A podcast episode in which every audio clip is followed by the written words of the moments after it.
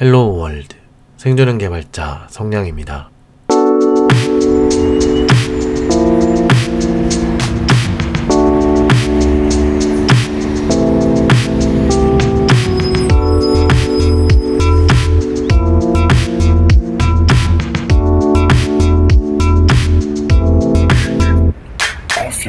반갑습니다. 성량의 불친절한 코딩 이야기 삼십이 회 방송입니다.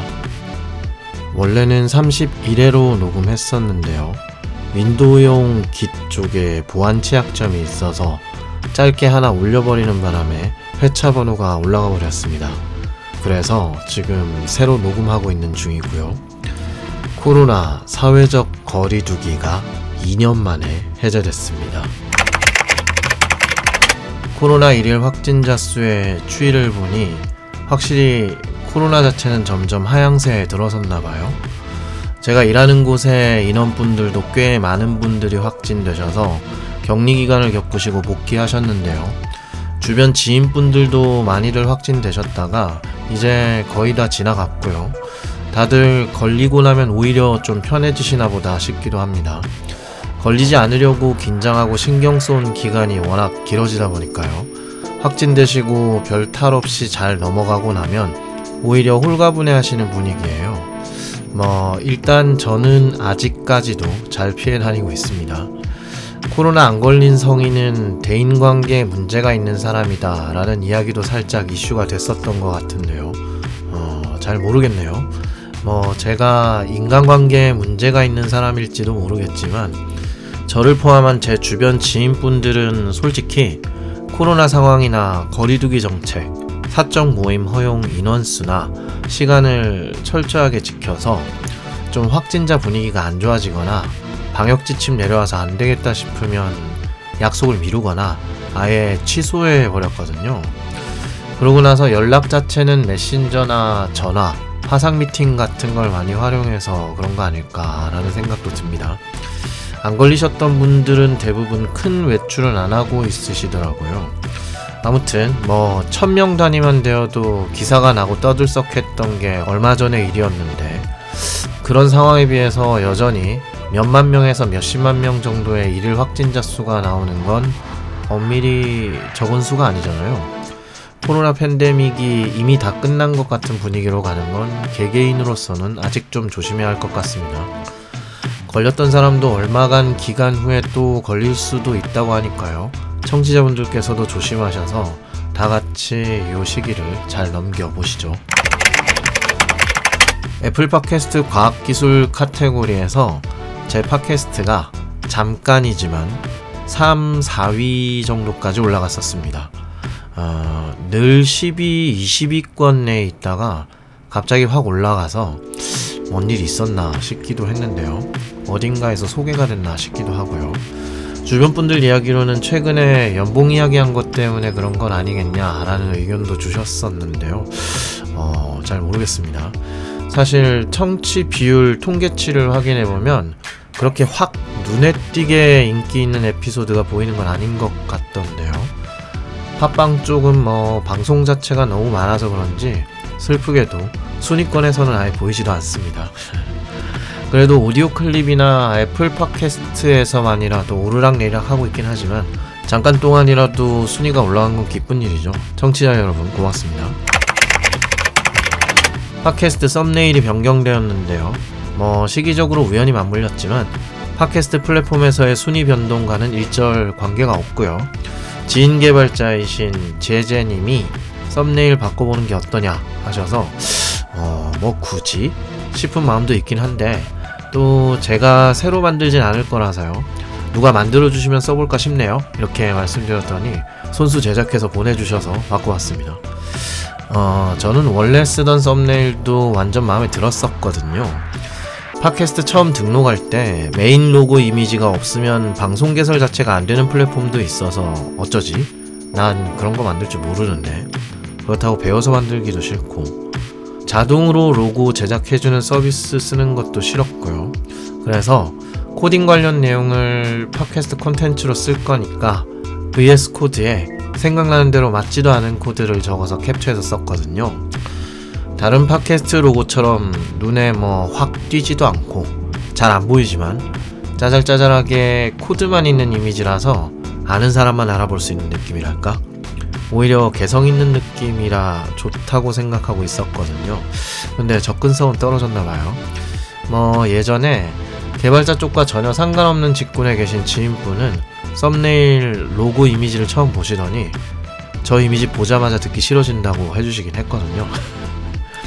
어, 근데 전 사실 그게 더 좋았거든요. 팟캐스트 새 시즌에 쓰면 좋을까 싶기도 한데 딱히 시즌을 나누지도 않을 것 같아서 그냥 일단 당분간은 제재님께서 제공해주신 요 썸네일을 쓰기로 했습니다. 감사합니다. 나중에 또 마음이 바뀔지도 모르지만 일단 잘 쓰겠습니다. 저번 에피소드는 제가 손목 치료 때문에 새로 구입한 마이크로 녹음을 해보았는데요. 에피소드를 제작하고 나서 들어보니까 그 날카로움이랄까? 선명함이 좀 떨어지는 느낌이랄까요?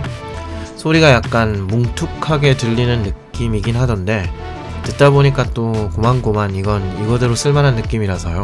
일단 계속 바꾼 마이크로 녹음을 하려고 합니다. 아직 제가 거리감 조절이 안 익숙해서 갑자기 확 커졌다가 작아졌다 하는 부분도 있는 것 같던데요. 좀 더 신경 써보겠습니다. 뭐 차차 익숙해지면 나아지지 않을까요?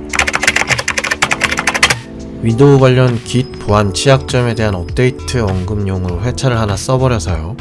팟캐스트 송출하는 곳이 여러 곳이다 보니까 에피소드 넘버링이 좀 꼬일 것 같더라고요. 그래서 그냥 앞에 짧은 것도 삼십일 회로 썼습니다. 전체 에피소드 다 통틀어서 가장 급하게 짧게 올린 에피소드가 될 것 같네요. 그리고 그 이전에는 길게 길게 이어져 나가고 있던 개발자 신입 초봉 팔천만 원 시대 그리고 알파 코드의 등장 이야기를 하고 있었는데요. 이번 에피소드에서는 또 잠깐 옆으로 새서요.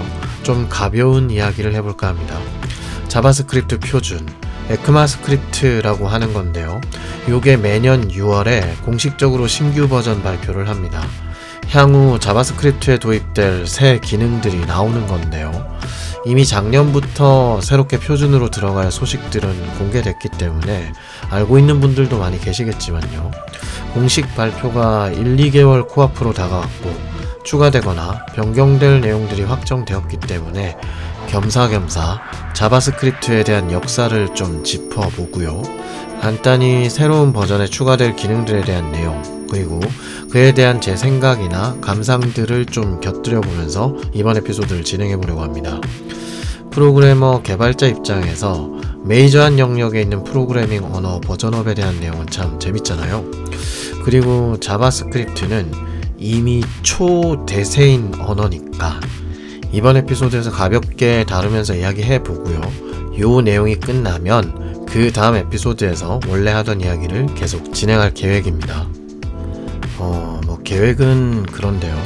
사실 자바스크립트 이야기도 워낙 길어질 것 같아서 정확히 어떻게 될지는 모르겠지만 일단 진행해보겠습니다. 생존은 개발자 성량의 불친절한 코딩 이야기는 애플 팟캐스트, 구글 팟캐스트, 오디오 클립, 팟빵, 팟티, 그리고 유튜브에서 제공되고 있습니다. 방송과 관련된 의견과 질문은 방송 플랫폼별 댓글 혹은 방송 소개에 명시된 이메일이나 트위터를 통해 보내주시면 감사하겠습니다.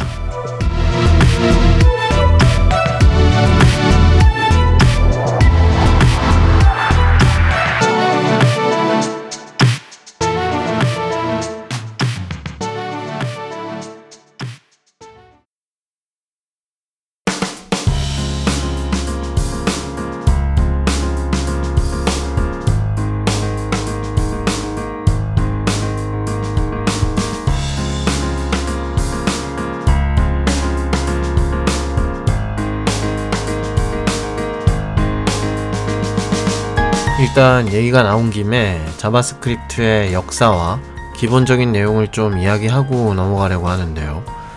이번 에피소드에서 다루는 내용들은 먼저 이야기할 역사 부분은 그렇다 쳐도 그 후에 이야기할 내용들은 제가 기본적인 내용이라고 표현했지만 사실 저의 감상 위주로 이야기할 내용이 많아서요. 프로그래밍 언어나 코딩 자체에 대한 경험이 전혀 없는 분들께는 다소 알아듣기 어려운 단어들도 많을 거라고 생각됩니다. 단어 하나하나를 너무 상세하게 설명하고 들어가면 이번 에피소드의 주제와 주객이 전도될 정도로 설명이 길어질 수도 있으니까요. 약간 불친절할 수도 있지만 적당선까지만 던져드리거나 이야기하고 넘어갈 거고요. 더 자세하게 필요한 내용들은 언급되는 키워드들을 책이나 온라인 매체 등을 통해 직접 검색해보시는 수고가 필요하실 수도 있을 것 같아요. 양해 부탁드립니다. 역사, 기본 이런 단어들이 들어가면 지루하게 느끼시거나 어우 재미없는 이야기네 라고 하실 수도 있는데요. 특정 프로그래밍 언어가 어떤 역사와 사건을 거쳐서 지금에 이르렀는지에 대한 이야기를 겉핥기식으로라도 살짝 들여다보면요. 생각보다 재미난 이야기도 많고요. 앞으로 이 언어가 어떻게 나아갈지에 대한 발전 방향도 엿볼 수 있는 실마리가 되는 경우도 종종 있거든요. 저는 개인적으로 이런 이야기들을 여러 코딩이나 개발 관련 매체에서 잘 다뤄줘야 한다고 생각하는데요. 사업체 입장에서는 별로 반기질 않으시는 분위기가 많은 것 같더라고요.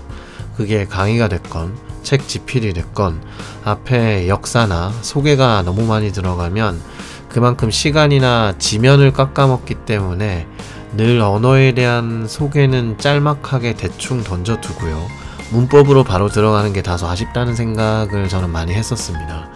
뭐 그렇다고 제가 서밋이나 세미나 같은 곳에서 참가해서 발표를 할 능력이나 시간이 있는 것도 아니기도 하고요. 그런 자리에 참여한다고 해도 이런 종류의 이야기는 다루기에 그다지 적합하지 않죠. 대부분 핫하거나 이슈가 되는 기술 그 자체에 집중하기 위해 참여하는 자리니까요. 인터넷의 여러 개인 컨텐츠에도 이런 내용들이 간간히 있긴 한 것 같던데요. 블로그 같은 곳에 글로 그런 내용이 있는 건 잘 안 읽게 되더라고요. 그러니 이걸 팟캐스트에서 말로 좀 이야기해두면 좋겠다 싶은 생각이 들었습니다. 그래서 어, 저는 제 팟캐스트에서 어떤 언어에 대한 이슈나 소식을 최초로 팟캐스트 에피소드에서 다룰 때 이런 내용들도 가능하면 깊이가 좀 얕더라도 살짝 짚고 넘어가 보려고 합니다.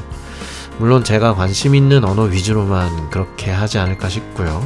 아마 알고 계신 분들께는 좀 재미없는 내용일지도 모르겠습니다. 사실 저도 귀찮아지거나 까먹고 나중에는 안 할지도 몰라요. 그럼 자바스크립트가 어떻게 태동되었는지를 먼저 좀 짚어보겠습니다.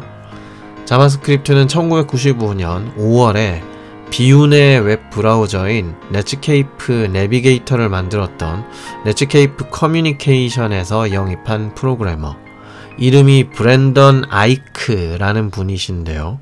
이분이 자바스크립트를 만드신 분입니다. 십일 만에 만들었다고 하죠.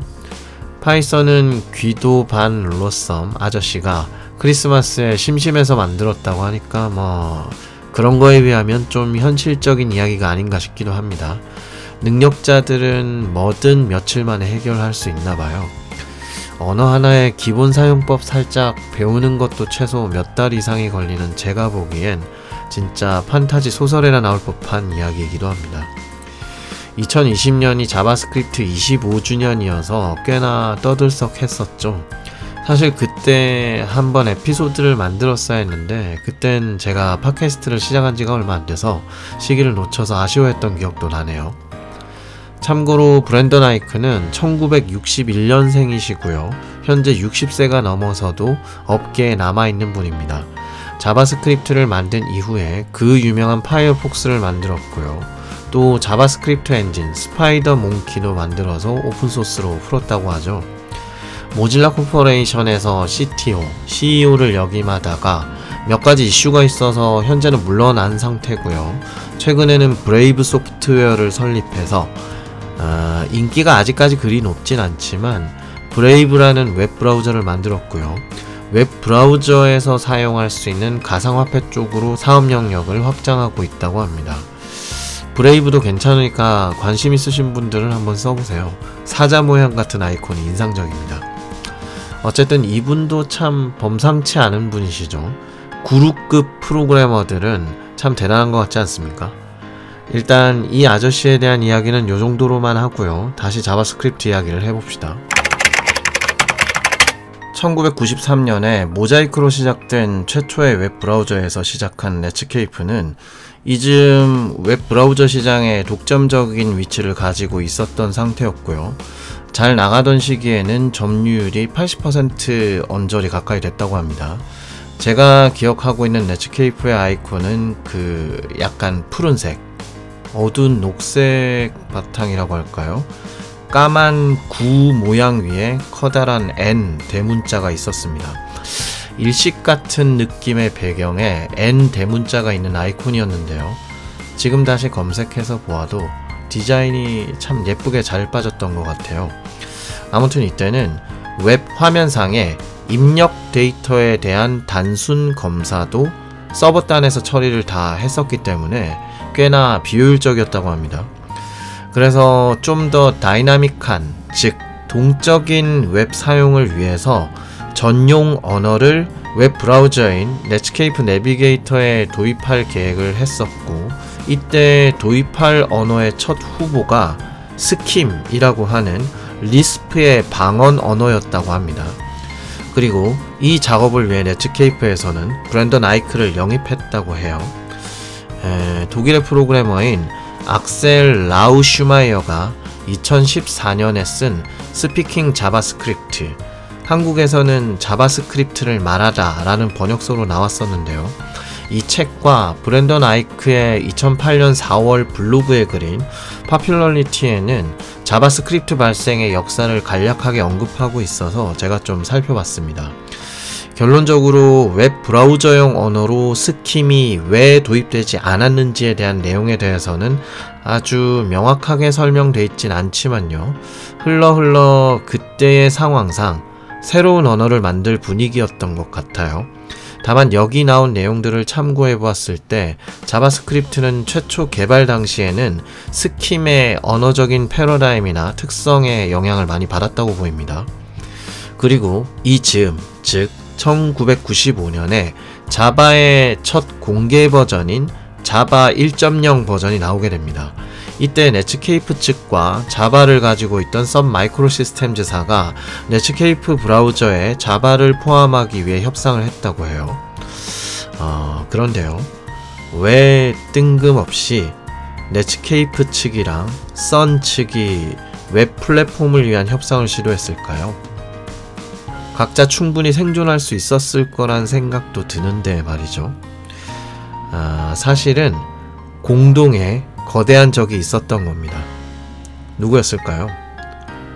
그 유명한 마이크로소프트였습니다. 이쯤 마이크로소프트도 웹 생태계에 덤벼들고 있던 시기였거든요. 재미난 시대였지 않습니까? 어, 나중에 기회가 나면 브라우저 전쟁도 한번 다뤄보겠지만 일단 이번 에피소드는 자바스크립트가 주인공이니까 잠깐 미뤄두도록 할게요. 아무튼 이렇게 자바의 썬과 넷스케이프 간의 협상이 진행되던 무렵에 넷스케이프 내부에서는 웹 브라우저에 자바 하나만 쓰면 안 되나? 라는 식의 이야기가 많았다고 해요.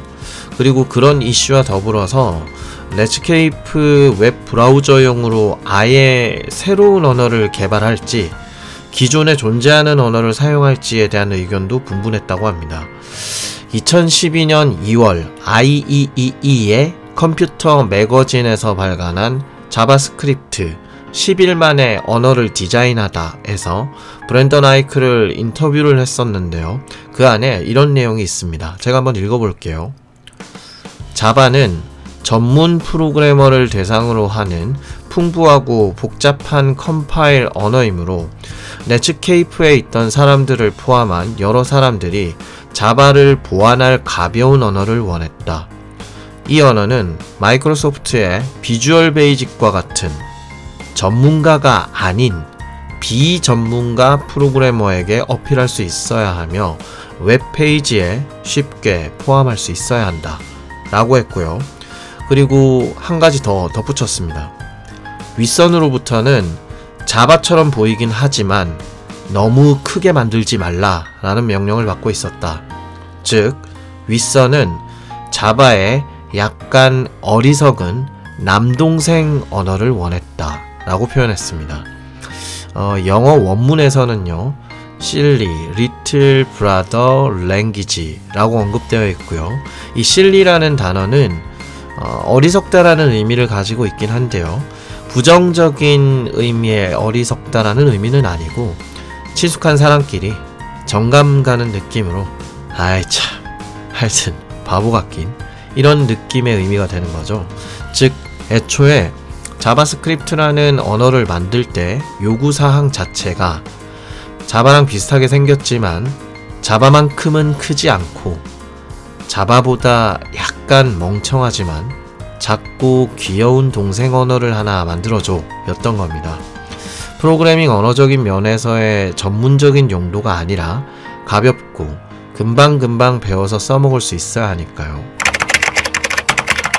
그러니까 자바스크립트는 애초에 전문적인 사용 용도나 목적을 가진 프로그래밍 언어가 아니었다라는 겁니다.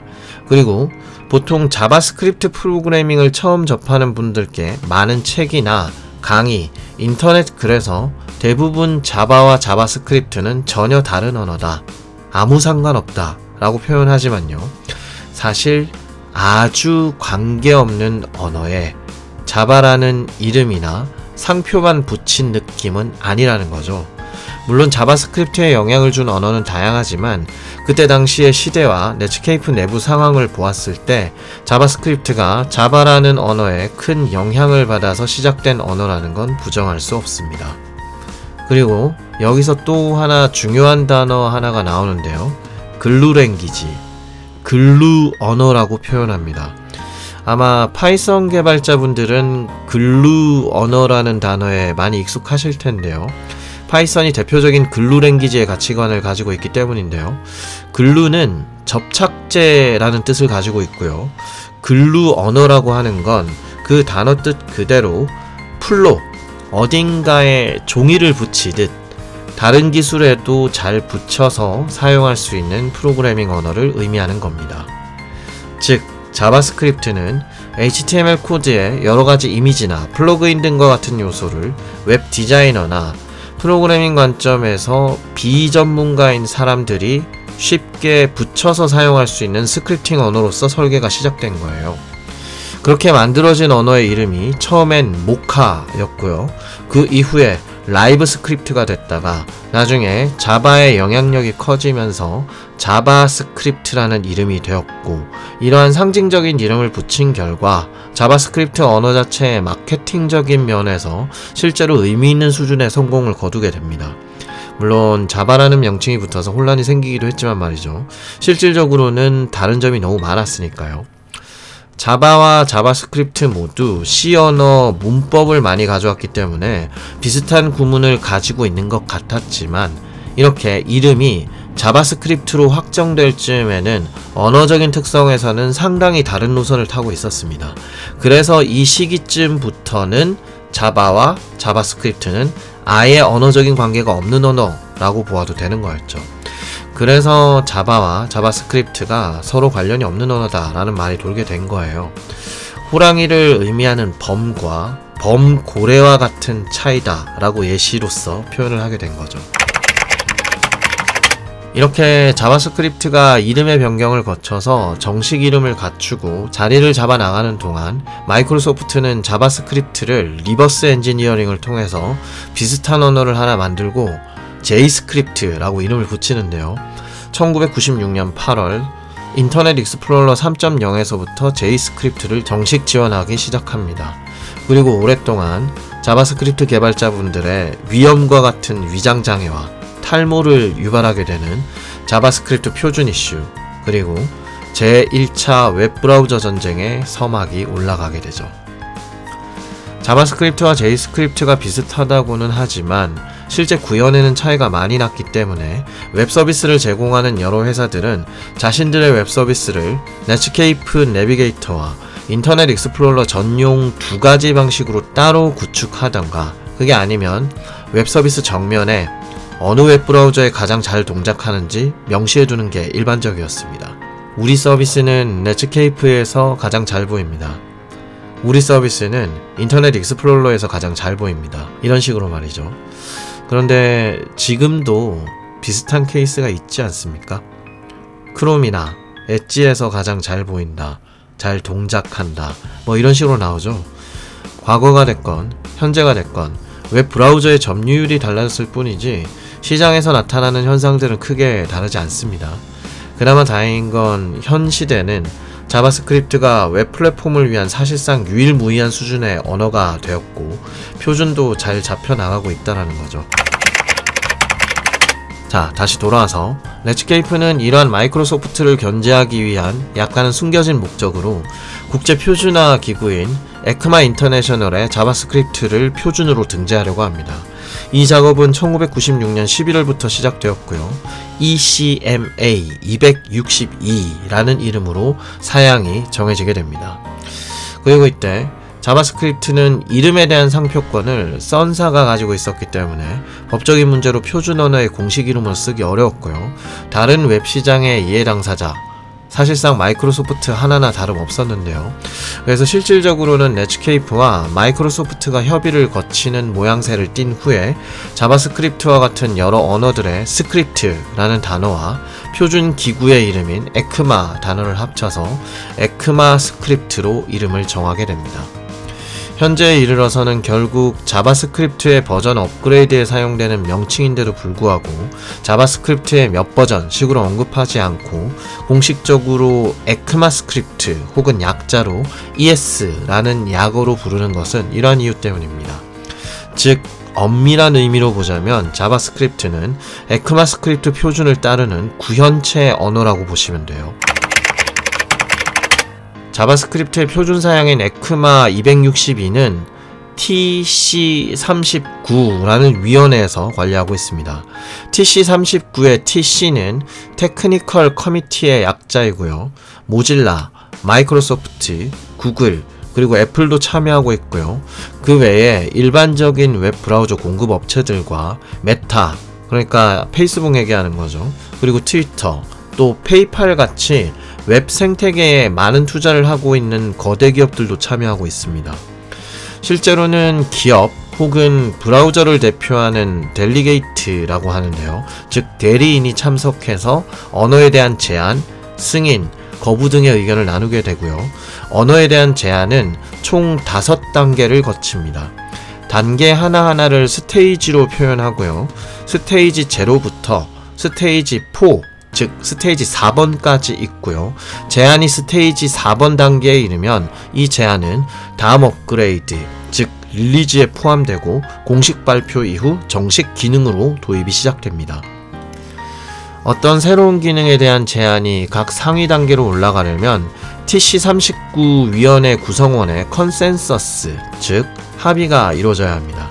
단순히 잘나가는 기업들 몇몇이 자신들의 이익을 위해 기업의 위상이나 힘을 이용해서 특정 기능을 제시하기는 어려운 분위기를 미리 만들어준 거예요. 백 퍼센트 완벽한 합의에 이르는 것은 아니겠지만 최대한 제한된 의견에 대해서 다른 구성원들을 설득하고 다 같이 합의에 이르러야 한다는 점에서 티씨 삼십구 위원회의 기능 제한과 승인 과정은 꽤 합리적으로 이루어집니다. 물론 이해관계나 득실을 아예 안 따질 순 없을 거고요. 실제 기업들의 영향력도 완전히 무시할 순 없겠죠. 근데 그런 것까지 완전히 배제할 수 있을 정도로 세상이 이상적으로 돌아가는 건 아니잖아요. 그래도 이 정도면 어떤 합의에 이르는, 그리고 기능들이 각 단계를 넘어서 릴리즈 단계에 포함되는 일련의 과정에 대한 방식과 정책에 대한 문화를 잘 만들어둔 것 같아요. 실제로 이렇게 회의하는 내용은 백 퍼센트 다 웹상에 오픈됩니다. 깃허브에서 티씨 삼십구 주소를 통해 가보시면요. 회의록 전문을 다 볼 수 있습니다. 그럼 티씨 삼십구 위원회에서 진행되는 에크마스크립트의 각 단계, 스테이지를 같이 한번 살펴보시죠.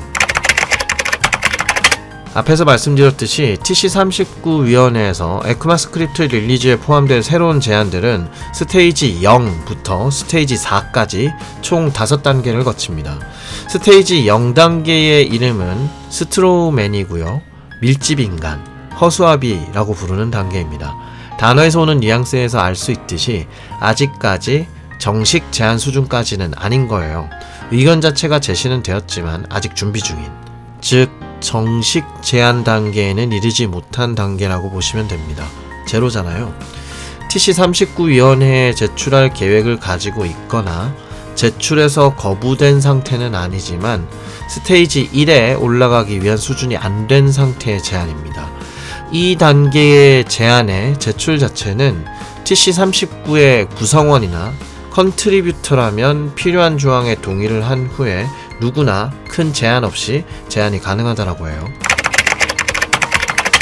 그 다음 스테이지 일 단계는요, 프로포절, 즉 실제 제안이 시작되는 단계로 볼 수 있는데요. 이 단계는 챔피언이라는 사람이 지정되어야 합니다. 챔피언은 실제 티씨 삼십구 위원회의 구성원이면서 이 제안에 대해 책임을 지고 이끌어 나갈 사람을 의미하는데요. 이 제안이 어떤 문제를 해결하는지에 대한 내용을 설명해야 되고요. 새로운 제안에 따르는 기능을 사용하는 방식에 대한 내용을 보여주기 위해서 에이피아이도 높은 수준으로 함께 제시할 수 있어야 됩니다. 실제 코딩에 대한 감각이 머릿속에 잘 정리되어 있어야 한다는 거죠. 그리고 이 제안으로 인해 발생할 수 있는 잠재적인 문제 나 구현상의 문제 발생 여부도 예측 및 설명할 수 있어야 한다고 해요.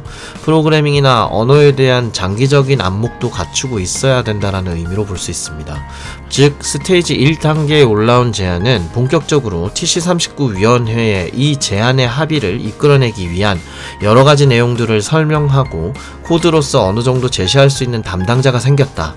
스테이지 영에 제시된 내용에 동의하고 힘을 실어줄 수 있는 의사결정권자가 나왔다 인건데요.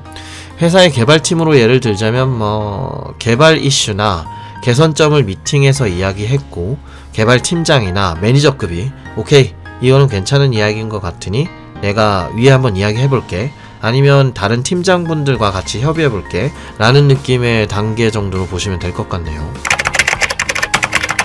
스테이지 이 번 단계는 드래프트로 명명됩니다. 초고, 초안이라는 뜻인데요.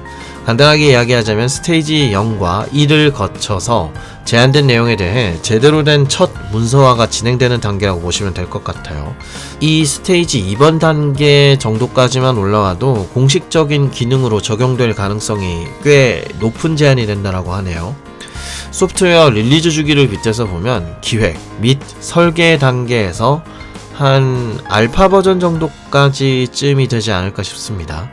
제안 내용이 스테이지 이 번 단계에 이르려면 새로운 기능에 대한 문법적, 의미적인 내용 모두가 포멀한 랭귀지, 즉 에크마스크립트 표준에 맞게 작성되어야 한다는 건데요.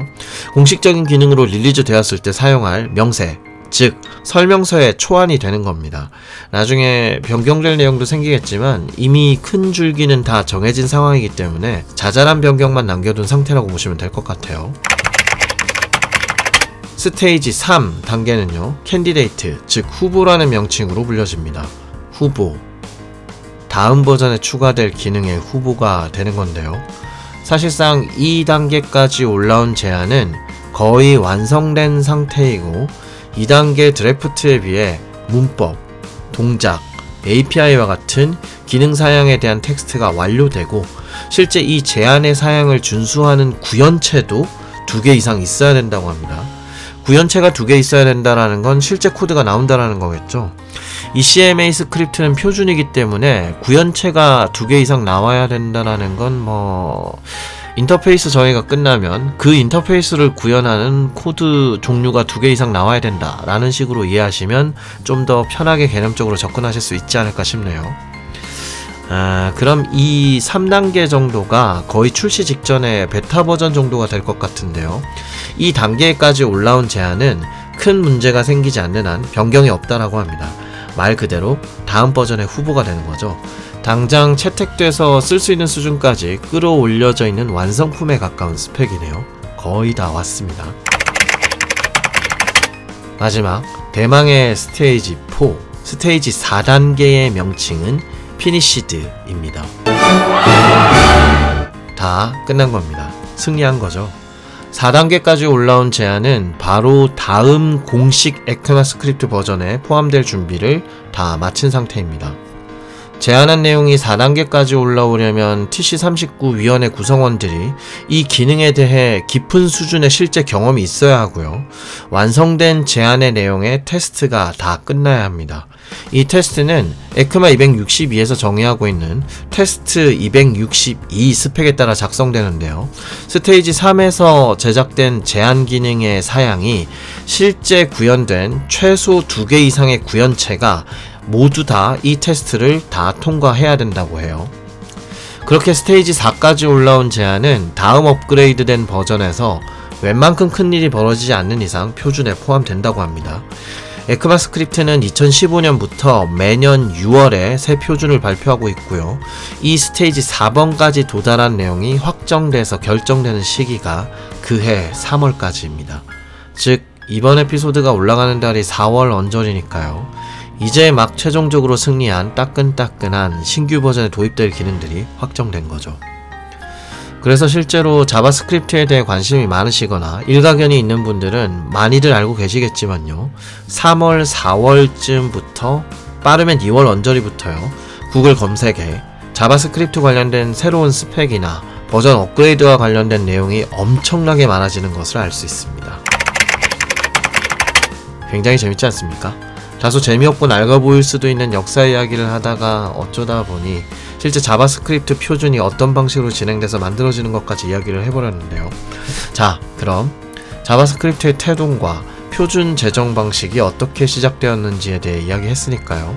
이제 조금 더 현대적인 느낌의 자바스크립트, 즉 자바스크립트가 어떤 과정을 거쳐서 모던 자바스크립트라고 불리우는 시대에 진입을 했고 그 사이에 무슨 일이 있었는지 좀 더 구체적인 사건